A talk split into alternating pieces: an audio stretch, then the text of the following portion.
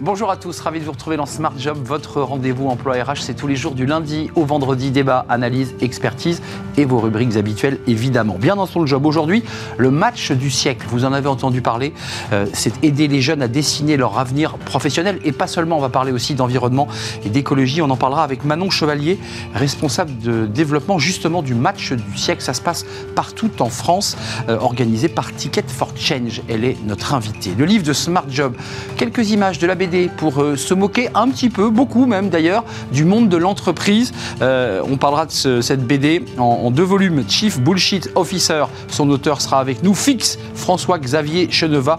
Il est auteur et dessinateur. Et puis le cercle RH, c'est le cercle des experts. Comme chaque semaine, on parlera eh bien du patronat du MEDEF qui a rencontré Elisabeth Borne avec un sujet central, la situation des, des seniors. On reparlera des négos salariales, elles démarrent dans la fonction publique et c'est pas simple. Et puis on parlera du top 10 des, des emplois, 3 millions d'emplois euh, et recrutements euh, cette année. On fera le point avec nos experts. Et pour terminer, fenêtre sur l'emploi, les tensions RH dans le secteur bancaire. Bah oui, c'est un métier qui n'attire plus. On en parlera avec euh, Barbara Ralu, elle est vice-présidente transformation et nouveau management c'est CGI Business Consulting. Voilà le programme. Tout de suite, c'est bien dans son job.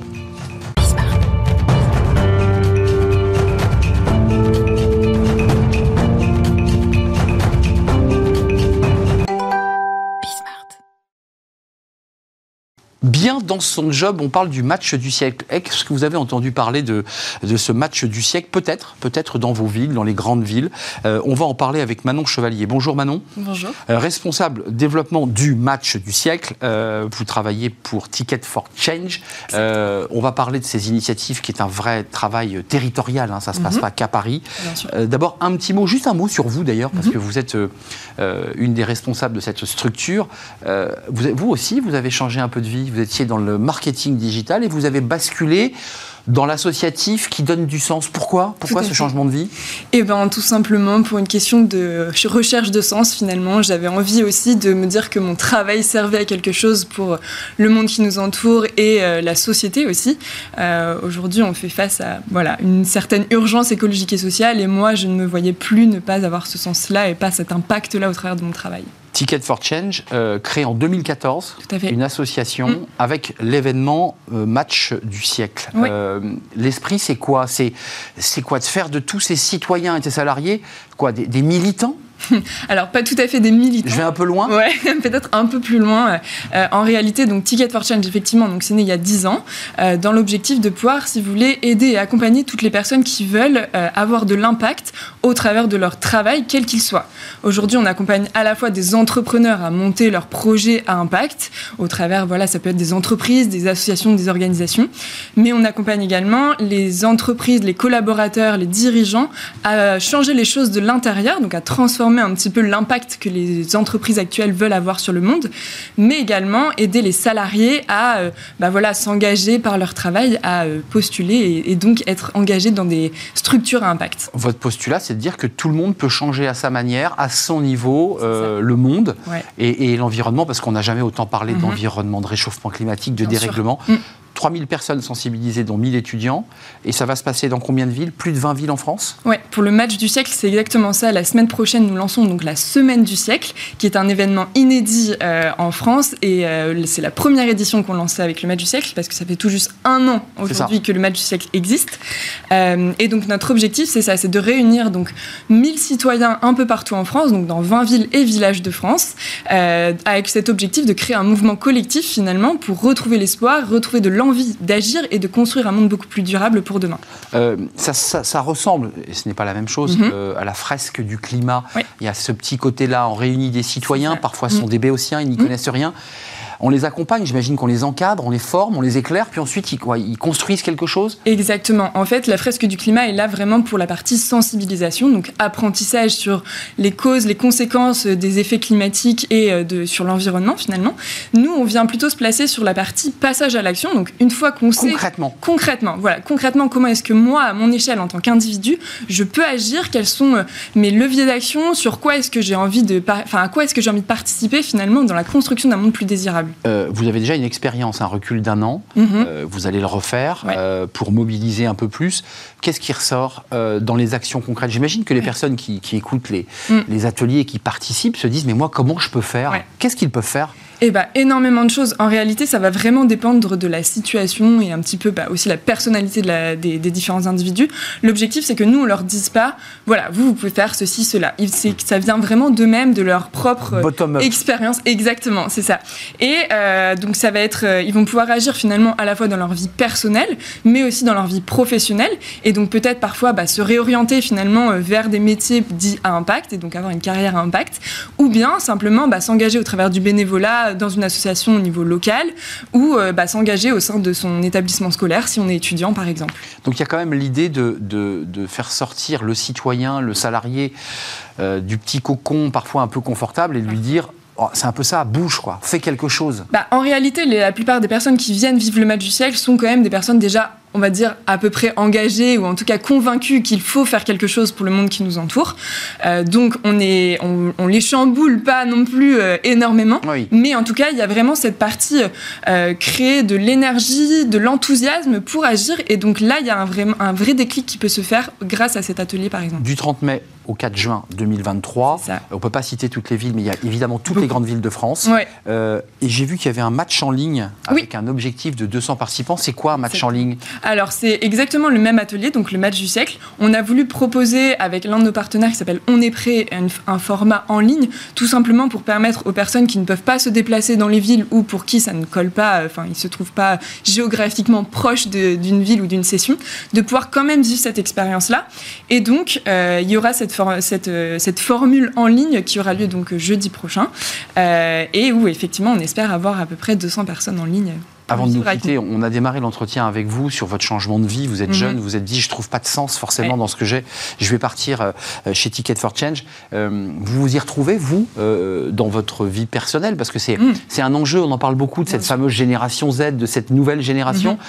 Vous avez trouvé et, un, un sens à votre vie à travers cette euh, action Ouais, bah complètement. En fait, en réalité, moi, ce qui me, ce qui m'anime personnellement, c'est de pouvoir justement accompagner un maximum de personnes à retrouver du sens et à voilà, à faire en sorte qu'elles puissent euh, bah, être à la fois épanouies, à trouver du sens, à avoir de l'impact et que finalement que tout ce monde-là ait un sens finalement et, et qu'on aille vers du mieux par rapport à euh, bah, tous les enjeux écologiques, sociaux auxquels on fait face aujourd'hui. Allez donc euh, regarder le site Ticket for Tout Change parce qu'il y a les villes, il y a Ouais. Les horaires, il y a les, Il y a les lieux, il y a tout. Et ça, c'est organisé par, euh, par Manon. Mhm. Euh, les étudiants, les citoyens entre eux et les entrepreneurs. Tout à fait. Parce qu'il y a aussi Et les a, pour le coup, le format là qu'on va proposer pour la semaine du siècle, c'est vraiment le format grand public.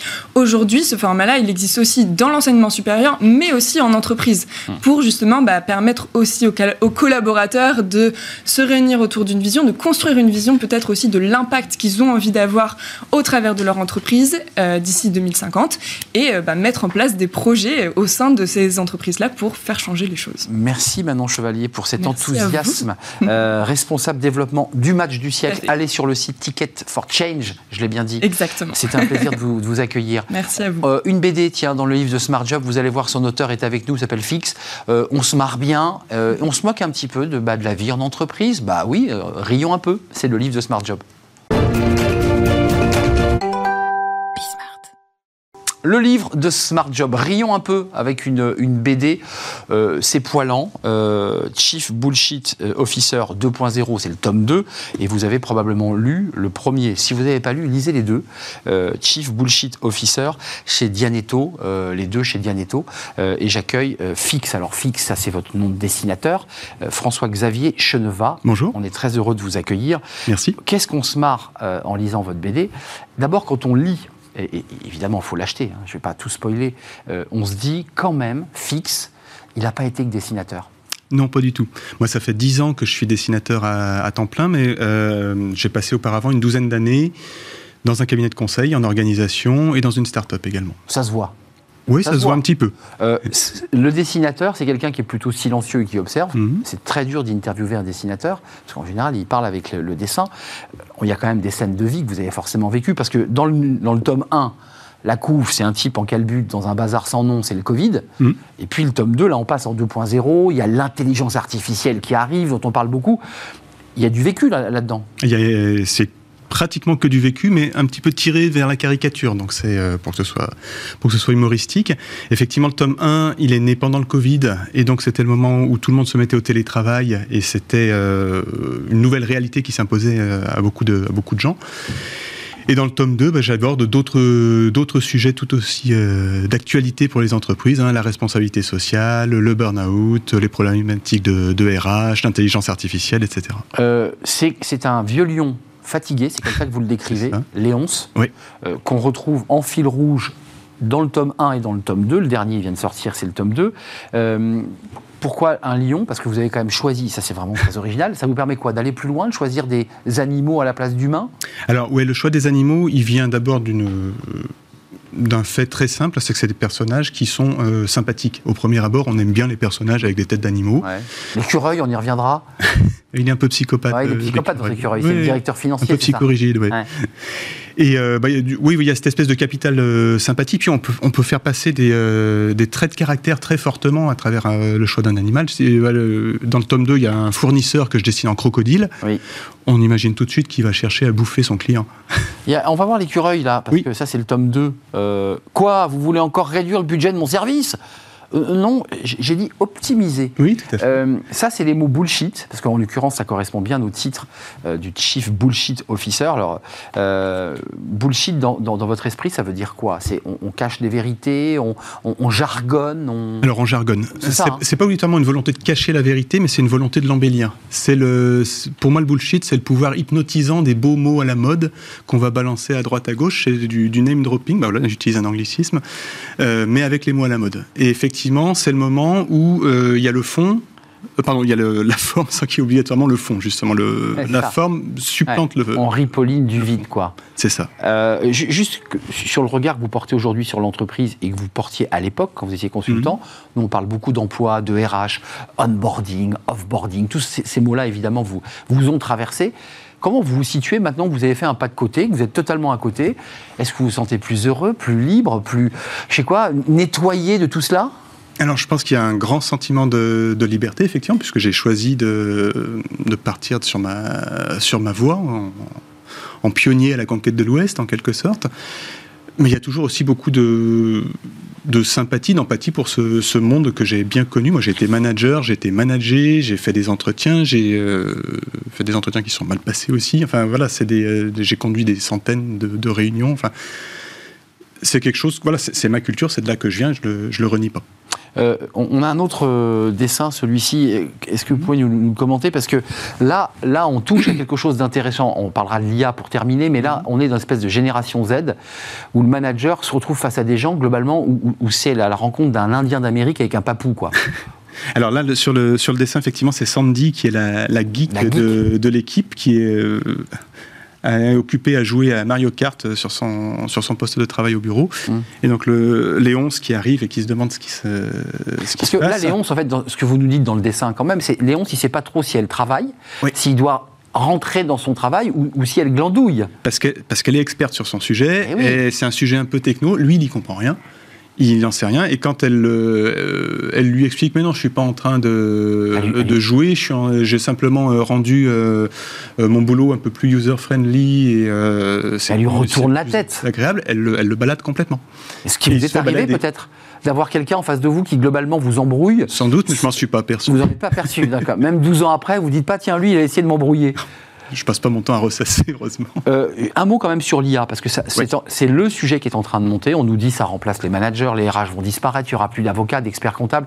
Vous le faites rentrer l'IA, vous. Mhm. Euh, le dessinateur que vous êtes, euh, là aussi, pas de côté. Vous dites attention, danger, il faut l'apprivoiser, il faut jouer avec. Comment vous le regardez, vous?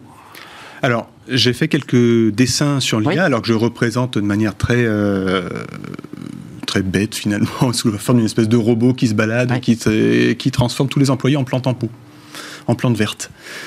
Euh, donc il y avait cette, euh, derrière, il y a un peu cette peur de, de l'IA qui arrive dans le, dans le monde du travail. Pour ma part, euh, j'ai l'impression que ça va être de toute façon quelque chose qui va se mettre en place dans tous les métiers à peu près. Il y en a certains qui vont être très fortement chamboulés, d'autres moins.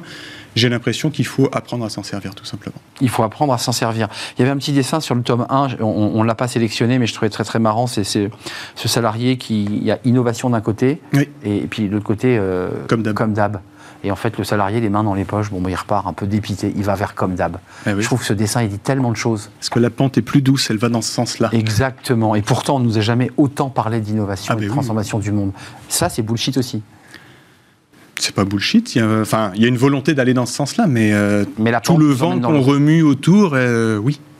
Lisez Chief Bullshit Officer, vous allez passer du bon temps, les personnages sont truculents, alors ils sont sympathiques d'apparence, mais c'est vrai que certains sont un peu branques, avec des typologies de personnages assez incroyables, le glandeur, euh, celui qui est à fond, Sandy, la, geek, euh, et puis évidemment Léon, ce vieux lion, qui dans le 1, je vous le montre quand même, était en, couve, en train de, faire une visio en calbute, euh, dans un bazar incommensurable, bah, comme on l'a pu le vivre, avec derrière, en plan derrière, pour montrer qu'il est intelligent, Kant, Proust et Hegel, ça fait toujours chic sur une visio. Merci François-Xavier Cheneva d'être venu nous rendre visite. Euh, l'éditeur euh, Diathéno. Diathéno. Je ne voulais pas écorcher le, nom de votre éditeur. C'est un vrai plaisir de vous accueillir.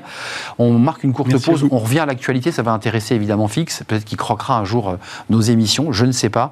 actualité, les experts de Smart Job avec le patronat, donc le MEDEF qui a rencontré Elisabeth Borne.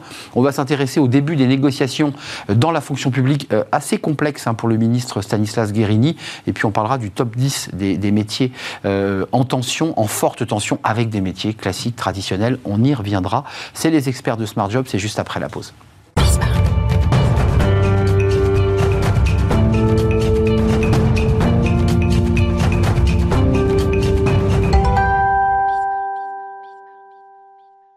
Le cercle des experts, comme chaque semaine, pour balayer l'actualité, avec beaucoup de sujets. Aujourd'hui, la rencontre du MEDEF, du patronat, euh, avec Elisabeth Borne sur un certain nombre de sujets, les seniors en particulier, mais pas seulement. Euh, on parlera du début des négociations dans la fonction publique. Ça, c'est Stanislas Guérini qui, va se pencher sur le sujet. C'est un peu compliqué, on y reviendra. Et le top 10 des métiers, ça, c'est Pôle emploi qui le publie, avec bah, des métiers souvent euh, en tension et des métiers souvent pénibles. On en parlera. Mes invités sont là. Olivia Copin, ravi de vous accueillir. Vous êtes fondatrice de Juste Business, ni victime ni bourreau. Ça, c'est votre association, c'est bien cela Organisme de formation. Organisme de formation, pardon, Calliope, donc. Mhm. Euh, et on en a parlé sur le, plateau il y a quelques semaines. Euh, Alexandre Lamy est avec nous. Bonjour Alexandre, avocat spécialiste en droit social, membre de l'Institut Sapiens euh, et, c'est un, et le think tank Neos. Neos, absolument. vous aviez remis un rapport à Thibaut Sur... Sur France Travail. France Travail. le service public de l'emploi idéal pour les entreprises. Non mais je, je vous lance là-dessus parce que France Travail, c'est un sujet qu'on aura dans les experts, puisqu'il y a une loi travail en préparation et probablement une loi qui traitera de, de France Travail. Antoine Fouché est avec nous. Bonjour Antoine. Bonjour. Président de Quintet Conseil et ex-directeur de cabinet euh, de Muriel Pénicaud au ministère du Travail. C'est un sujet que vous connaissez parfaitement bien. Commençons par euh, ce, le patronat reçu, le patronat, le MEDEF, reçu par Elisabeth Borne. Euh, il y a les seniors sur la table, je ne sais pas si vous avez bien regardé, mais il n'y avait pas que ça. il a été évoqué par la Première ministre la réforme de l'assurance chômage. et et l'idée de conditionner les aides euh, d'État, les aides publiques, ah, euh, aux activités. Absolument. Commençons par les seniors, parce que je dirais que c'est un peu le, sujet classique. Le MEDEF remet le sujet sur la table. Ce qui est assez, ce qui est assez logique, euh, puisqu'on avait un, un, déficit de méthode à la base. On a choisi de, passer cette réforme dans le cadre d'une loi budgétaire, de réforme de la sécurité sociale. Et le Conseil constitutionnel, logiquement, est venu nous dire les mesures d'accompagnement social, les peu qu'il y avait, on les oublie. On les sort. Donc il y a cet enjeu de méthode, donc il est naturel que, que ces sujets d'accompagnement reviennent sur la table, d'une part, et puis d'autre part, moi, il y a un enjeu de méthode fondamental qui, à mon sens, posé dans, dans le cadre des discussions qui ont, repris, c'est que le président, dans, sa, dans son allocution récente, a quand même dit que, euh, avant de passer par la loi, on allait passer d'abord par la négociation. Donc c'est euh, euh, renvoyer les partenaires sociaux à leurs responsabilités. Au moment où les syndicats disaient on ne veut pas y aller. Hein, absolument, mais c'est une sorte de, de, de, révolution parce qu'on a un article fondamental dans le Code du travail qui est l'article 1 qui vient nous dire que avant toute réforme en matière de droit du travail, on doit se concerter. Et la concertation, c'est pas la négociation. Et donc le message qui est donné, et, mon avis, c'est un message assez fort, c'est de dire négocier et moi, je tirerai les conséquences hmm. des négociations qui sont les vôtres. On l'a vu que ça a fonctionné sur le partage de la valeur, Assez mal sur, la hein, transition écologique. Maintenant, à charge pour vous de vous mettre d'accord sur des mesures d'accompagnement social, notamment sur les retraites. Euh, les seniors c'est un sujet essentiel. Il faut le remettre sur la table, ce sujet des seniors. Antoine Fouché, on l'a entendu, le Conseil constitue a retoqué cette partie. C'était important que le MEDEF porte de nouveau ce sujet? Euh, C'était important, mais après, on va pas se, mentir, hein, c'est son intérêt. Parce que le, ce qui se passe sur le marché du travail, c'est que pour la première fois depuis 30 ans, la population active n'augmente pas. Donc n'augmente plus et n'augmentera plus. Et la démographie, c'est pas comme l'économie, c'est vraiment robuste, c'est vraiment prévisible et fiable. Euh, et donc, euh, on le sait. Euh, et donc, le Medef cherche des sources de main d'œuvre, et il fait son job. Hein, il cherche des réserves de main d'œuvre là où il y en a. Et quand on fait du benchmark international, on sait que il y en a, il y en a pas sur les 25-49 on est au même niveau que l'Allemagne et euh, voilà. Là où il y en a, c'est les, sur les plus de 50 et en fait sur les plus de 55-60 et un peu sur les moins de 25, même si avec la, le triplement du nombre d'apprentis en 3 ans, euh, on a moins de marge. Donc c'est là, il faut travailler sur l'emploi des seniors. C'est la seule manière, avec l'immigration, d'augmenter la population active en France. Euh, Olivia, vous pouvez répondre sur les seniors, mais juste un mot parce qu'il faut qu'on parle de la fonction publique. Ça, c'est un sujet très important. Mais l'idée d'assujettir les aides publiques à des contreparties, c'est-à-dire que c'est porté par un certain nombre d'élus de, gauche notamment qui disent euh, quand on aide une entreprise, il faut des contreparties, création d'emplois, euh, que l'entreprise reste en France. Euh, qu'est-ce que vous en mm. pensez? Alors oui, sur la question, bah, ça renvoie à la question de l'attractivité des seniors et on se retrouve un petit peu dans la même situation par rapport à l'attractivité des, femmes à des postes de dirigeantes. On a, on a dû passer par des, règles, par euh, contraindre les entreprises pour que les, mentalités changent. Et par rapport aux seniors, on arrive un petit peu à cette impasse, c'est-à-dire qu'on n'a plus le temps en fait pour changer les mentalités. Il faut mettre des choses en place pour rendre évidemment ces, profils plus attractifs. Après, je pense que c'est vraiment un sujet aussi euh, qui touche vraiment euh, une grande partie de l'opinion publique. on a vu avec les retraite que justement le, bah, la fin de carrière est devenue un enjeu aussi euh, pour beaucoup, pour beaucoup de Français, puisqu'on va travailler plus longtemps. On ne veut pas travailler euh, de manière plus précaire, parce qu'on a vu aussi dans les débats, euh, le VNF a aussi parlé éventuellement de voilà que c'est les profils des seniors. le problème, c'est que leur salaire était très élevé.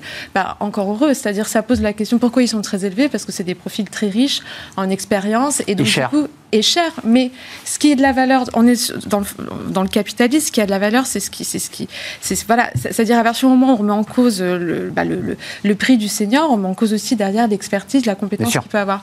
Donc peut-être commencer effectivement par contraindre, mais ce qu'il faut surtout, c'est euh, euh, changer un peu de mindset sur le fait qu'aujourd'hui on est senior quand même en France à partir de 40 ans. Ouais, 45, euh, 45. Vous êtes dur, vous êtes dur. Chez les femmes un peu plus. Parce que là on est tous, on est cuits là, voilà, chez, les, chez les, femmes peut-être un peu plus tôt à, à 40 ans, mais en tout cas il y a vraiment un enjeu sur le fait que c'est toute une partie de la population qui ne doit pas être mise au placard. Juste un mot, euh, Antoine, Alexandre Lamy, Antoine Fouché, on, on assujettit les aides, on, les conditionne, ces aides, ou pas? Parce que c'est un sujet qui date, vous avez un petit peu de retour et de culture politique, ça fait longtemps que cette question est liée. Quand François Hollande avait lancé le pacte de compétitivité, tous ces sujets étaient sur la table déjà. On les assujettit ou pas euh, On donne de l'argent comme ça, qui tue à l'entreprise, ou on lui dit OK, on vous aide, mais en échange, il faut faire des efforts. C'est un dispositif auquel on est habitué. Euh, euh, beaucoup d'aides. Alors là, on parle d'une exonération de cotisation mmh. sur l'emploi de certains seniors. Donc c'est un dispositif auquel on est habitué et qui a, qui a montré ses preuves. Maintenant, les dispositifs d'allègement de charges, je ne suis pas certain, moi, à titre personnel, que ce soit la bonne réponse. Non, mais c'est le donnant donnant, moi. Parce que c'est ça la question qui est posée, c'est on vous aide, on vous allège des charges, on s'organise, on allège des cotisations sur des salaires, mais en échange, hmm. vous faites un certain nombre de règles. Et je précise que dans le même temps, Elisabeth Borne a reçu le patronat, elle a lancé le grand plan de transformation hmm. énergétique, il faut transformer la planète, il faut trouver des milliards d'euros en plus. Excusez-moi. mais le, principe du donnant-donnant en soi, il, fait sens et puis il est pratiqué dans plein de pays et on pourrait avoir ça par exemple sur euh, la, la les aides à la localisation. C'est-à-dire, on vous aide à vous implanter en France, à développer un business en France. En échange, vous restez au moins, au, moins 5 ans, bah 10 ans. Voilà. Je pense que sur les allégements de charges, ça n'a pas de sens parce que c'est pas une aide. C'est la compensation du fait qu'on finance notre modèle de protection sociale sur les salaires et qu'en faisant ça, on crée du chômage. Et donc, le, pire chose qui puisse arriver, ça serait que les boîtes ne respectent pas, que les soi-disant aides soient supprimées, parce que ce qui se passerait, c'est qu'on verrait une augmentation en flèche du chômage. Donc, oui, sur le principe de donnant-donnant, pas sur les allègements, parce que les allègements, même si c'est, non, mais c'est la compensation du fait que, encore une fois, hein, euh, on, finance notre modèle de protection sociale. Au lieu de le faire sur l'impôt, on est le pays qui le finançons le plus sur, les, sur le travail. Donc on pénalise le travail et on peut pas dire à la fois il y a des problèmes de pouvoir d'achat et taxer encore plus le travail, parce qu'à la fin, les entreprises s'ajustent. et donc, et, et, euh, et, et, on, on, a toujours ce, ce, ce problème, même avec les allègements. Le pire en plus, c'est que même avec les allègements, dès qu'on est au-dessus de 2,5 SMIC. Des poches. Euh, non, mais, et surtout, on, a, on, est encore, on est toujours plus cher. Mmh. C'est-à-dire que vous avez, n'importe qui peut faire le calcul. Il faut aller sur un, site, un moteur de recherche et, voir en super brut comparé. Pour quatre ingénieurs allemands, il y a trois ingénieurs français. C'est impossible Donc vous nous dites en creux que notre niveau de charge, même lorsqu'on fait des allègements, reste encore trop élevé. Au-dessus de 2,5 SMIC, c'est factuel. C'est pas, c'est pas, chacun peut dire, ah ben c'est pas grave. Mm. On peut dire c'est pas grave mm. ou c'est grave. Un fait. Mais on peut pas contester le fait que ça existe. Vous lancez pas un débat politique. Vous affirmez effectivement factuellement que notre niveau de charge, 45,3% de prélèvement que patronal. Il faut rajouter 22% de charge salariale. salariale. Euh, Plus l'IR. Juste sur cette question, je le redis, euh, euh, Elisabeth Borne a, lancé cette feuille de route euh, qui n'est pas, qui est, pas rien quand même, hein, de transformation. et elle dit, ça ne sera pas sur le travail, ça sera les entreprises qui paieront. Vous avez entendu Olivia Copin, donc elle, entend un peu le message que, vous avez sur le plateau. On ne peut pas aller chercher sur le travail, on ira chercher sur les entreprises. Et le MEDEF dit, attention, nous aussi, on a compressé nos marges, on a fait des efforts, on a augmenté les salaires. Qu'est-ce que vous en pensez? C'est aux entreprises, finalement, de, porter l'effort de, la transformation énergétique et, et écologique pour être plus large? Bah, en tout cas, aujourd'hui, on est dans un climat social qui fait que les salariés ne sont pas prêts à le porter. Donc, je pense qu'il y a aussi euh, voilà, une stratégie de com, des éléments de langage euh, bien travaillés. Ensuite, je, c'est tout l'enjeu sur la place de l'entreprise. Est-ce qu'elle doit accompagner euh, la transition écologique? Oui. Est-ce qu'elle doit accompagner la transformation du marché du travail? Et la financer d'ailleurs. Et la financer. Et donc, on est quand même sur un sujet qui touche une majorité des gens. comment mettre en place des solutions pour que les seniors soient, ne soient plus mis au placard des. Pour revenir sur la question écologique, un tout petit mot, parce qu'il faut qu'on parle de la rapidement, il y a une petite musique quand même qu'on entend beaucoup, c'est à la dette publique. On nous oppose beaucoup la, la, dette climatique. C'est-à-dire je ne veux pas entendre parler de la dette publique. Moi, ce qui m'intéresse, c'est la dette climatique. Euh, ce, qui est, ce qui est une hérésie en soi, parce que pour euh, répondre à la dette climatique, on a besoin euh, d'investissements lourds. moi, le constat que je fais en revanche, s'agissant des efforts des entreprises, certaines le font.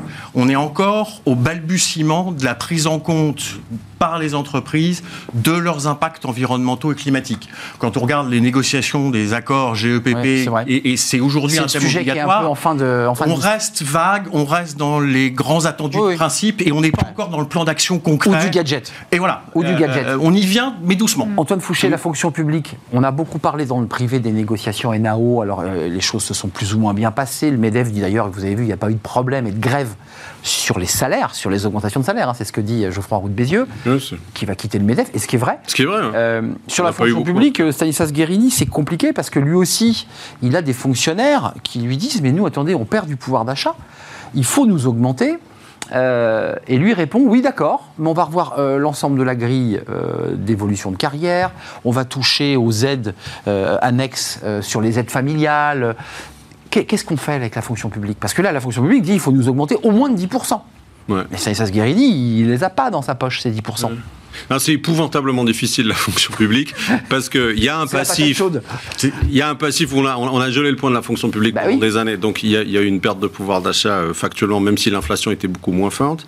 Là, ils ont augmenté de 3,2 alors que l'inflation était de 6. Donc il y a eu quand même l'année dernière de la perte et ils risquent d'avoir de, de, la perte euh, cette année. Par ailleurs, il y a un besoin de revalorisation salariale parce que quiconque a fait a travaillé et dans le public et dans le privé sait qu'on travaille moins pour gagner plus dans le privé. Ah, ça, vous mettez les pieds dans le plat quand même. Hein. non, mais donc, on, travaille moins pour gagner plus dans le privé. Je parle d'expérience. Euh, et, à, tout, à tous les niveaux, hein, de catégorie C à catégorie A+. Hein. Travailler en cabinet, c'est... Non, non, non, mais même dans, la, non, non, mais même les, dans l'administration centrale, un sous-directeur euh, dans l'administration centrale, il travaille 70-80 heures par semaine. Sinon, sinon, sinon, il ne peut pas faire son job. Par semaine. Donc, et il prend ses cinq semaines de congé, pas plus, euh, voilà, etc. Donc, non, non, ça, ça, il y a ça. Donc, il y a besoin de revalorisation salariale. Euh, et par ailleurs, il faut faire des économies. C'est ce qu'a dit Isabelle Et donc, ouais, et, chaque et les- et les- ministère, et le hein. problème, c'est que les quatre sont vrais. Et, après, alors, le- un autre pied dans le plat, là où je trouve que ils- ça dépend pas que de Stanislas Guérini, ça dépend de l'ensemble du gouvernement, mais la seule manière de s'en sortir, c'est de simplifier le millefeuille territorial, parce que c'est le, le seul endroit où on peut faire des économies intelligentes, c'est-à-dire dépenser moins pour servir mieux, Ouais. Pour avoir un meilleur service Mais public. là, Parce que Nicolas quand il y en a trois ou quatre, trois ou quatre instances qui s'occupent de la même la chose, même chose. ça ne marche pas. Ouais, ça ne marche pas. Et là, On pour le revient, coup, on revient Il vous aux retire basiques. les mots de la bouche, Non, mais oui, on revient aux basiques fondamentaux. mais c'est difficile à faire politiquement. C'est extrêmement dur. Il faut un courage politique. Mais c'est la seule manière de le faire. Mais là, pas dans le contexte social qui- qu'évoquait Olivier Mais Copin. Enfin, c'est pas possible. Mais pas Antoine, forcément- euh, Antoine en parallèle le public et le privé. On sait que dans le privé, euh, l'augmentation des salaires, elle est conditionnée à l'augmentation de la productivité. Exactement. Et pour augmenter la productivité, on se réorganise. Et effectivement, euh, un, un des, des Mais on réduit le de- mammouth un peu? Oui, on réorganise. le- le millefeuille, là. Mais oui, Le millefeuille territorial, c'est la faculté de créer un nombre de doublons Bah, Bien sûr. incalculable. Donc ne serait-ce que d'agir sur ce levier-là, oui, on a des leviers. Voilà, il n'y a qu'à Faucon parce que ça fait 20 ans qu'on en Non, parle. mais, hein. mais les agents en souffrent en plus. Mais clairement, parce que ils, ils- ils se, tirent les, les- les- les- les- un, pas, ils se tirent pas les uns sur les autres, mais ils font la même chose, donc c'est redondant, donc ils ont l'impression de pas être efficaces, donc de pas bien faire leur boulot. burn-out, donc et perte de et- sens. et- exactement. Donc ils compensent. C'est aussi pour ça qu'on travaille beaucoup plus dans la fonction publique, parce qu'il faut compenser la désorganisation. Alors que parce que c'est conditionné au gain de productivité dans le privé, c'est moins désorganisé, sauf dans certaines grandes boîtes où c'est un peu le bazar. Mais, mais sinon, quand même, c'est plus efficace. L'organisation du travail est plus efficace. Donc il y, a- il y a vraiment quelque chose à faire. Il y a que entre guillemets les syndicats à prendre de front. Euh, mais les agents soutiendraient. Vous avez bien raison, il n'y a que les syndicats à prendre de front parce que déjà la- en plus, la pas tous. CGT, FO sont, sont vent debout euh, et, et exigent évidemment dans un contexte où ils avaient évoqué qu'il n'y aurait plus de négo. Mais on s'aperçoit à travers notre émission qu'en fait les négociations ont pris sur plein de sujets et notamment sur celle-ci. Vous en pensez quoi, Olivia Copin, de ce, le- du, du casse-tête euh, face auquel est, est- est confronté euh, Stanislas Guérini? Parce qu'il a bien compris qu'il fallait augmenter et que la ministre, au même moment, la première ministre dit qu'il faut serrer la vis sur, dans tous les ministères. C'est intenable pour lui. Oui, bah, c'est un peu ce qui vient d'être dit. C'est vrai que c'est un casse-tête qui est, qui est assez compliqué, surtout qu'on n'est pas dans la même temporalité. C'est-à-dire, effectivement, je pense qu'on est tous d'accord pour dire qu'il faut transformer, il faut vraiment de structurellement cette fonction publique. Euh, mais ça, on est sur un temps long, on est sur Bah, des sûr. décennies. Or, aujourd'hui. Et du le- courage politique. et du courage politique, et puis aussi une continuité politique, hein, c'est-à-dire que ça ne change pas d'un quinquennat à un autre.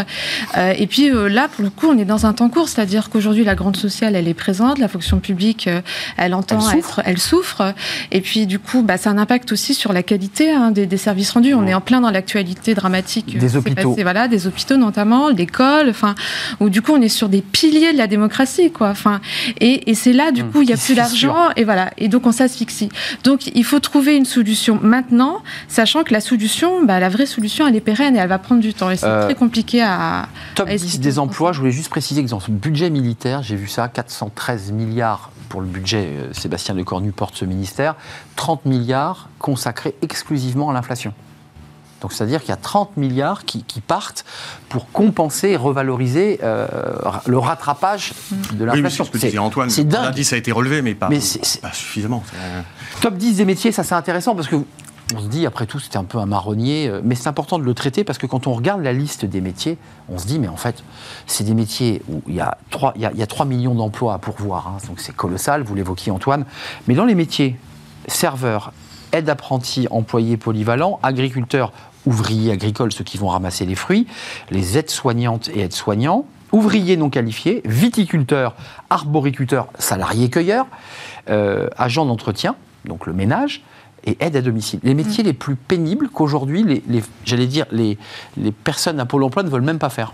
Mais c'est pas surprenant. C'est terrible. On retrouve, on retrouve les mêmes métiers, ça fait plusieurs, euh, Mais plusieurs c'est- mois. c'est un marronnier, les, ces- mêmes, ces les métiers. mêmes métiers qui reviennent. En revanche, ce qui est intéressant à reprendre cette liste et de découvrir que ben, ce sont les mêmes métiers dont on parle, c'est que ça renvoie au fait qu'aujourd'hui, on est vraiment, je pense, à un point de bascule euh, euh, en lien avec le fait que ben, on hérite des métiers qui sont liés à une économie servicielle. On a fait le choix, il y a plusieurs décennies, de, de- de l'économie servicielle au dépend de l'industrie.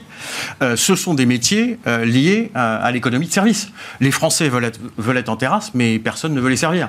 C'est un peu ça l'idée. Euh, donc, terrible. euh, donc c'est terrible. Donc à un moment, il va falloir clairement poser le choix sur la table en disant, ben, soit vous prenez ces métiers, soit vous, vous, vous faites l'effort de la formation et on va vous accompagner pour le faire. Donc on renvoie à l'effort fondamental qui doit être fait plus encore, même si beaucoup a été fait et je regarde Antoine, euh, sur le sujet, il y a encore beaucoup à faire. On a besoin de 4 points de PIB en matière d'investissement de formation à, mi- à minima, et notamment renforcer Non, mais l'investissement attendez, sur les- Alexandre, Alexandre, sur- l'éducation pr- pr- primaire. D'expérience, ramasser des fruits, des cerises, des cornichons. Ah, des c'est extrêmement de pénible. Moi, je veux bien que vous me parliez de formation. La- la- Et l'immigration professionnelle permet de répondre la- à ça. mais- Je, je- je mets les pieds dans le plat parce qu'il y a une loi, une immigration qui devrait revenir, parvenir, on ne sait pas trop.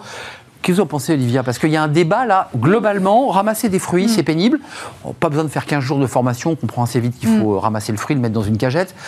On ne les trouve pas, ces salariés. C'est saisonnier, c'est plutôt mal payé, c'est pénible, ils n'y vont pas.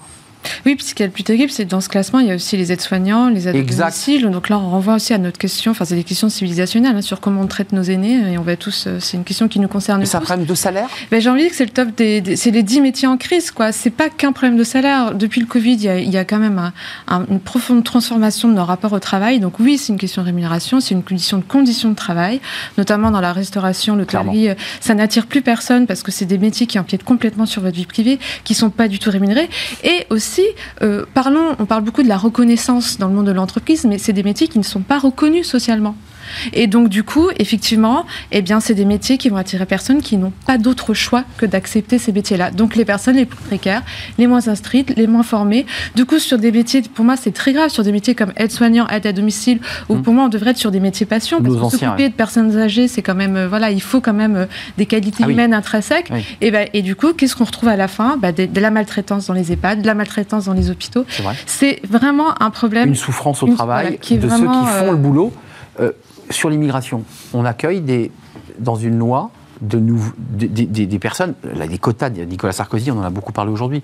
Euh, on, on dit, bah voilà, euh, on a besoin de 10 000 euh, personnes pour faire le nettoyage, on a besoin, comment on fait Ah bah, concrètement de- Pôle emploi fait la liste, bon très bien. Ah, mais je- enfin, moi, je pense que de toute façon, on n'a pas le choix. C'est-à-dire que là, ce que, ce qu'on est, le, le débat montre que euh, on est face à nos contradictions. euh, euh, D'un côté, je ne sais pas si les contradictions consommateurs-citoyens ou euh, consomma- contradictions, pardon, euh, intrinsèques. Et c'est-à-dire- politique même d'ailleurs. et, et totalement politique. Bah, c'est que le- encore une fois, là, alors, cette liste-là, grosso modo, depuis 10-15 ans, elle, Elle bouge, bouge pas. pas. Elle bouge pas. Donc, on peut dire, sans être polémique et en étant factuel, que c'est les métiers que les Français, qui soient Français depuis une ou dix générations, ne veulent pas faire. Voilà. Donc ensuite, la question c'est qu'est-ce qu'on fait? Est-ce qu'il y a un contrat social plus dur qui dit bah Faut en faire. fait si quand même, même si vous voulez pas quand même. Donc là c'est euh, bah on baisse ou on supprime les aides sociales pour remplir, c'est le c'est le bâton. Ou alors ou alors, mais il n'y a, pas il y a pas de troisième. Hein. Ou alors, c'est une, une immigration beaucoup plus massive sur ces, sur ces métiers-là, Mmh. euh, et donc ciblée et contrôlée. Voilà. Mais, mais on n'a pas, on a. Ou alors, non, si la troisième Ou solution, c'est de rester.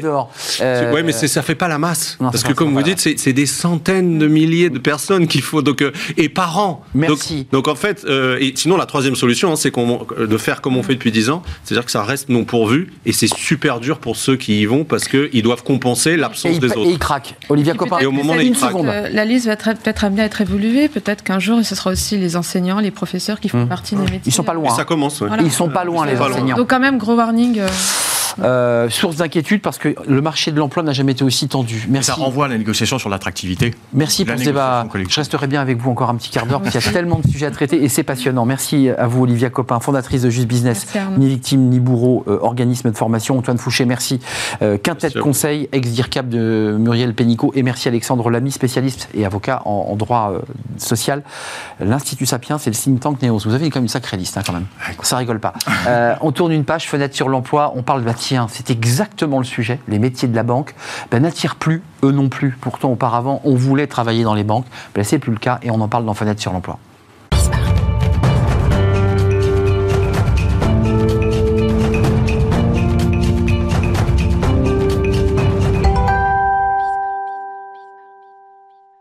Fenêtre sur l'emploi pour parler des métiers de la banque, pour rester finalement dans l'esprit de, ce top 10 des métiers. La banque n'était pas dans la liste, mais, mais c'est un métier qui n'attire plus ou qui attire moins euh, On en parle avec Barbara Ralu. Bonjour Barbara. Bonjour. Ravi de vous accueillir. Alors, euh, vice-présidente, vous n'aimez pas ce, ce titre euh, Vice-présidente conseil expert. Vice-présidente Oui. conseil expert chez CGI Business Consulting. Jusque-là, euh, tout va bien. Quand même, c'est intéressant dans votre parcours, grand parcours dans, dans- dans la banque, à l'intérieur d'une banque, puis là aujourd'hui, vous faites du conseil. Qu'est-ce qui se passe? Quel est, votre, quel est votre regard sur ce désamour des candidats pour, le, pour la banque? Alors en fait, c'est euh, c'est- une bonne question. Ça s'inscrit dans un, on va dire, dans un contexte plus, euh, plus général. Le marché du travail est tendu. Donc en fait, il y a beaucoup de secteurs qui ont du mal à tirer. La banque n'échappe pas à ça. Et la banque doit aussi retravailler sur son, attrac- son attractivité aussi vis-à-vis des, des candidats. Euh, il y a évidemment le débat du sourcing et puis il y a la réalité des, des collaborateurs parce que vous les rencontrez, parce que vous allez les accompagner. Il y a ceux qui sont au contact du public et qui, on peut le dire, vivent parfois des souffrances. Et puis il y a tout le back-office. Quels sont ceux qui sont le plus en difficulté euh, au sein des banques? C'est- compliqué. Après, on a, on a vraiment des, des difficultés quand même sur la partie euh, conseiller clientèle, hein, sur la partie euh, réseau, parce qu'ils ont aussi moins de flexibilité. On a vu post-pandémie qu'il y a une nouvelle organisation des modes de travail, plus de flexibilité, le travail hybride avec du télétravail, du présentiel. Et c'est vrai que c'est plus facile et ça a été plus rapide, entre guillemets, à développer dans les fonctions sièges, dans les services centraux. Ça. En agence, c'est plus compliqué parce qu'il ben, faut toujours qu'il y ait quelqu'un face au, face au client. Il y a des horaires. Du coup, il y, a moins de, il y a moins de flexibilité. Or, ça fait partie des attentes des candidats. Donc, il y a un petit peu aussi de, de découragement dans le réseau qui peut être lié à ces sujets-là. Euh, le secteur bancaire a perdu en 10 ans euh, 10% de, de ses collaborateurs et on a 72% euh, des, des salariés du secteur de, de la banque, euh, source euh, Upslide, qui envisagent de quitter le secteur et ils disent pour éviter le burn-out. Enfin, on a atteint quand même un niveau très élevé de, de tension. Mais il y a une vraie charge de travail parce qu'il y a eu aussi une réduction qui était liée bah, des- à, des, à des, critères, enfin, des, des exigences, on va dire, bah, de- d'efficacité opérationnelle. Même de pouvoir travailler mieux. Il y a eu la- le développement du digital qui fait qu'on a pu aussi automatiser certaines tâches à moindre valeur ajoutée. Mais c'est vrai que du coup, il y a vraiment des sujets de, de charge de travail et qu'il faut aussi donner des perspectives euh, aux collaborateurs par rapport à ces sujets-là. Euh, sur les RH, parce que ça c'est un sujet évidemment sur lequel vous, vous travaillez, il faut repenser quoi? Même la, la façon dont on ouvre une agence, parce que de l'autre côté, vous avez des directions qui disent mais il faut aussi euh, ouvrir plus largement sur des horaires plus larges, parce que les gens ne peuvent pas arriver à 17h pour déposer leur chèque. Tout ça, en fait, disrupte le, le- le- le modèle bancaire. Mais voilà, il faut revoir le modèle bancaire, il faut revoir le, vraiment l'équilibre aussi entre ce qui est digitalisé, parce qu'on Eh oui. on encourage beaucoup le self-care, hein, comme dans tous les secteurs. Les applis, Voilà, on va faire ces, ces opérations courantes soi-même, mais le rôle du conseiller, en fait, les, on, on voit bien que malgré le, le succès des banques en ligne, euh, il y a beaucoup, beaucoup de, de Français qui veulent encore avoir un conseiller Bien dédié, sur- parce qu'il y a vraiment ce rôle de conseil. Donc on a, on a vraiment ce, ce- cette tendance à euh, faire monter les conseillers sur un vrai rôle de, de conseil et tout ce qui est opération quotidienne, eh bien on le fait tout seul euh, sur une appli. En tout cas, il y a un vrai sujet à traiter d'ailleurs dans, dans nos débats de Smart Job sur, sur les enjeux du, du secteur bancaire qui est vraiment à la fois en transformation. Euh, Qu'est-ce qu'on doit faire en priorité en, en quelques mots? Qu'est-ce que, qu'est-ce que les RH doivent faire? Sourcer différemment, aller plus vite dans le recrutement, être plus, plus moderne dans le recrutement? Je pense qu'il y a, il y a- il y a vraiment des, des possibilités d'être, voilà, comme vous dites, plus moderne, aller plus vite, faciliter, utiliser tous les outils, s'appuyer aussi sur, euh, sur les, les nouvelles tendances, parce que on veut aussi, euh, quand on va attirer bah, les, les jeunes générations, les candidats qui arrivent sur le marché du travail, bah, c'est la vidéo qui marche, c'est pas forcément LinkedIn, vrai. ça va être Les euh, TikTok, TikTok c'est vrai. et le, le média vidéo, parce qu'il faut aussi que le candidat se projette. Donc, euh, Mmh. si on fait une présentation ben, vidéo, si on fait des témoignages, c'est quelque chose qui est très important et qui se fait de toute façon déjà de, de plus Non, mais vous avez raison. C'est des témoignages collaborateurs pour qu'ils puissent se projeter. Et puis peut-être donner de la visibilité sur la diversité des métiers, parce qu'en fait, Ouais. la banque, c'est C'est pas que le guichet, hein. Voilà, Mais c'est pas évidemment. que conseiller. Il y a plein de métiers, il y a une grande richesse. Et pour attirer notamment sur les métiers du digital, les métiers, euh, tout ce qui est dans les DSI où il y a une vraie pénurie, comme dans tous les secteurs, hein, la banque fait pas, euh, ne fait pas exception. Il faut vraiment pouvoir expliquer tout ce qui peut être fait dans la banque. Vous reviendrez nous, nous, nous en parler dans un débat parce que c'est important de vraiment d'essayer de comprendre le, le- le modèle et sa transformation et comment justement accompagner le secteur bancaire pour, euh, pour donner envie de pousser la porte d'une banque et y travailler. Merci à, à vous Barbara Ralu d'être venue sur le plateau, Euh, vice-présidente consultante Conseil expert. Conseil expert. Non, mais j'ai essayé le complet. CGI Business Consulting. Merci à vous. L'émission est, terminée. Euh, merci à toute l'équipe. Merci à Ulysse à la réalisation. Merci à Alexis au son. Merci à l'équipe de programmation, Nicolas Juchat et Alexis. J'ai essayé d'accélérer pour ne pas être trop en retard. Je vous remercie évidemment pour votre fidélité et l'intérêt que vous portez à nos programmes. Je vous dis à demain. Bye bye.